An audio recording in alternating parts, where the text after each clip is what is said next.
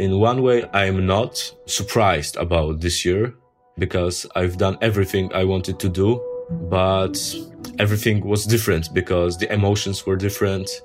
The interactions were different. So in a technical way, I did everything right.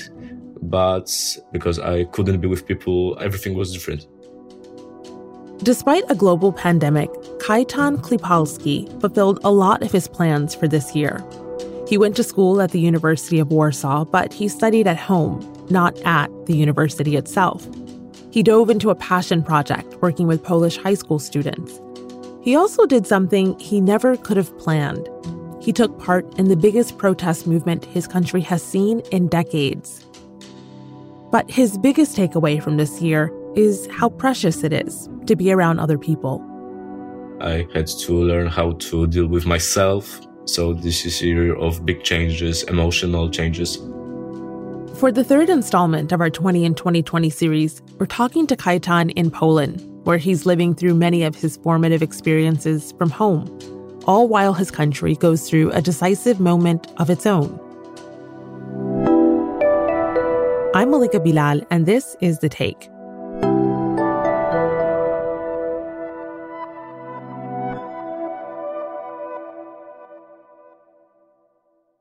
I'm Kajetan Klipalski. I live in Warsaw. I'm a philosophy and culture studies student, feminist, and also an activist. I've never wanted to say about myself as an activist, but I don't know how to say it in other way. I'm active in some uh, initiatives and I'm also a musician and yeah. Kajtan's multilingual and agreed to do this whole interview with us in his second language. I've always had English in my primary school, but it was more about the grammar, less about talking. I didn't use it uh, like in one or two years. I'm only reading.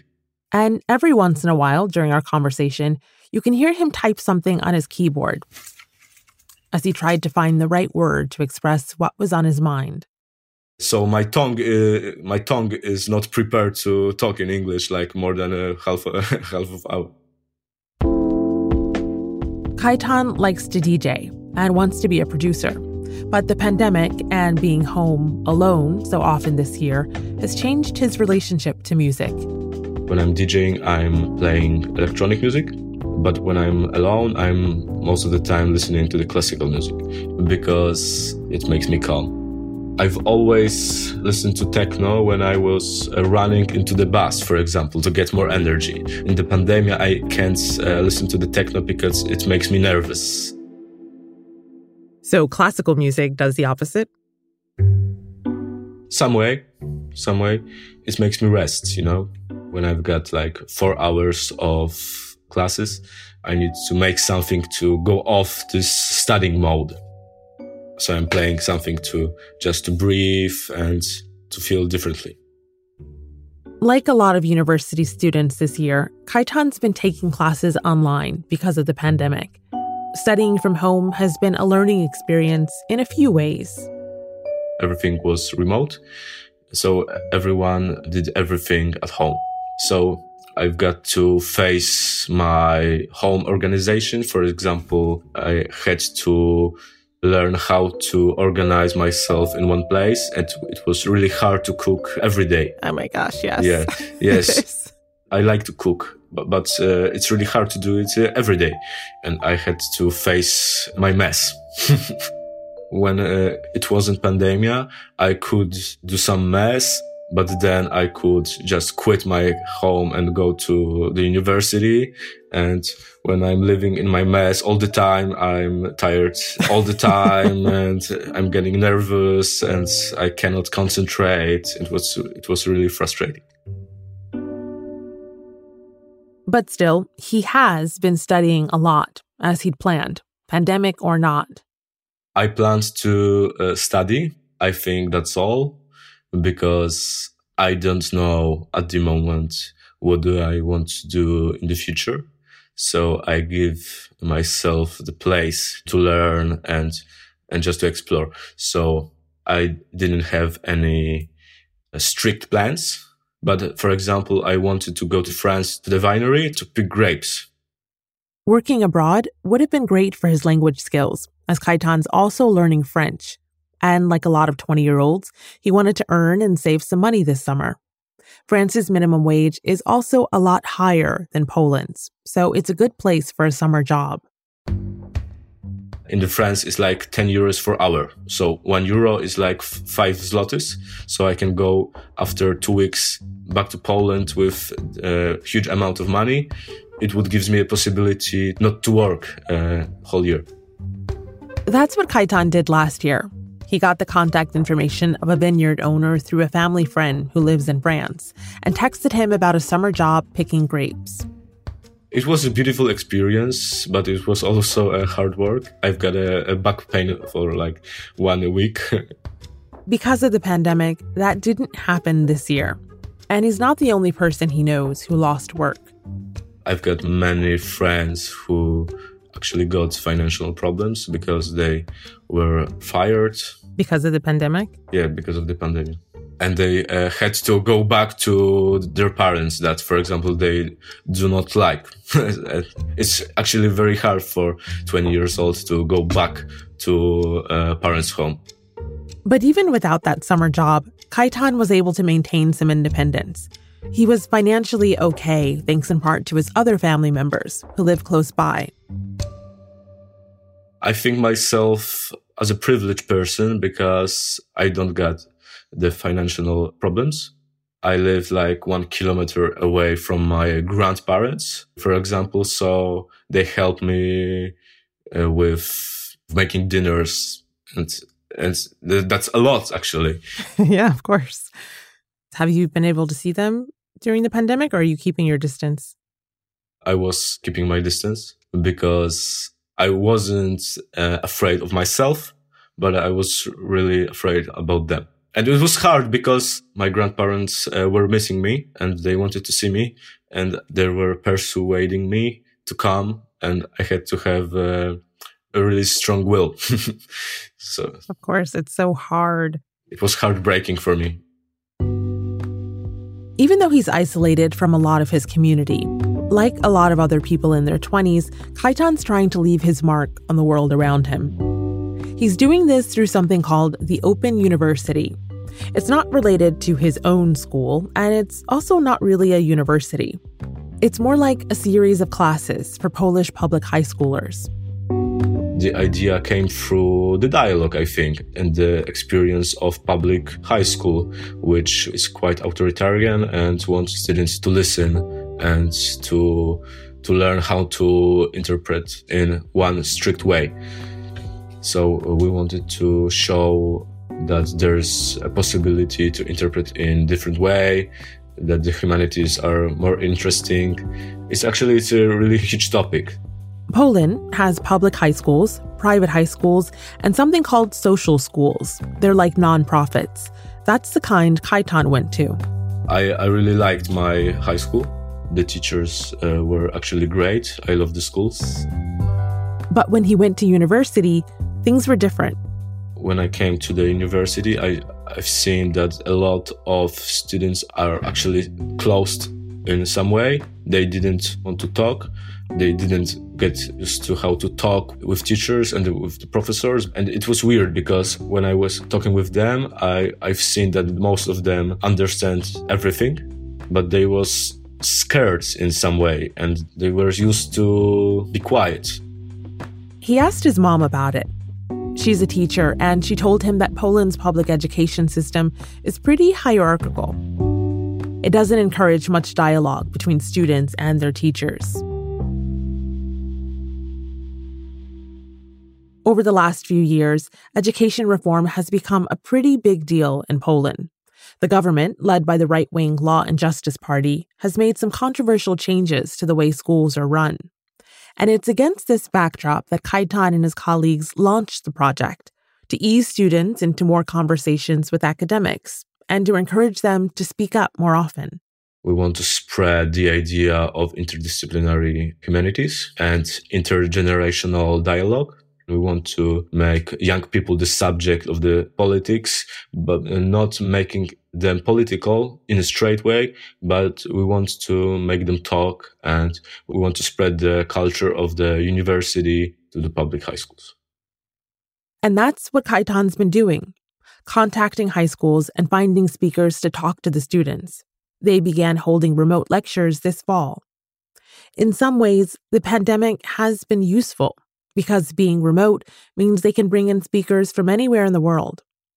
They've gotten some pretty high profile guests, like Poland's Human Rights Commissioner. That's especially important now, given some of the changes Poland's Law and Justice Party has made in recent years. Poland's ongoing judicial and media reforms threaten the rule of law. The rights of the LGBT community have come under threat in Poland after the country established LGBT free zones. The ruling Law and Justice Party has adopted the nationalist rhetoric and placed it in the mainstream of the country's politics. And listening to the students' interests, you can tell how they feel about the direction the country is headed in. What kinds of topics interest people the most? Right now the topics about law and topics about women's rights.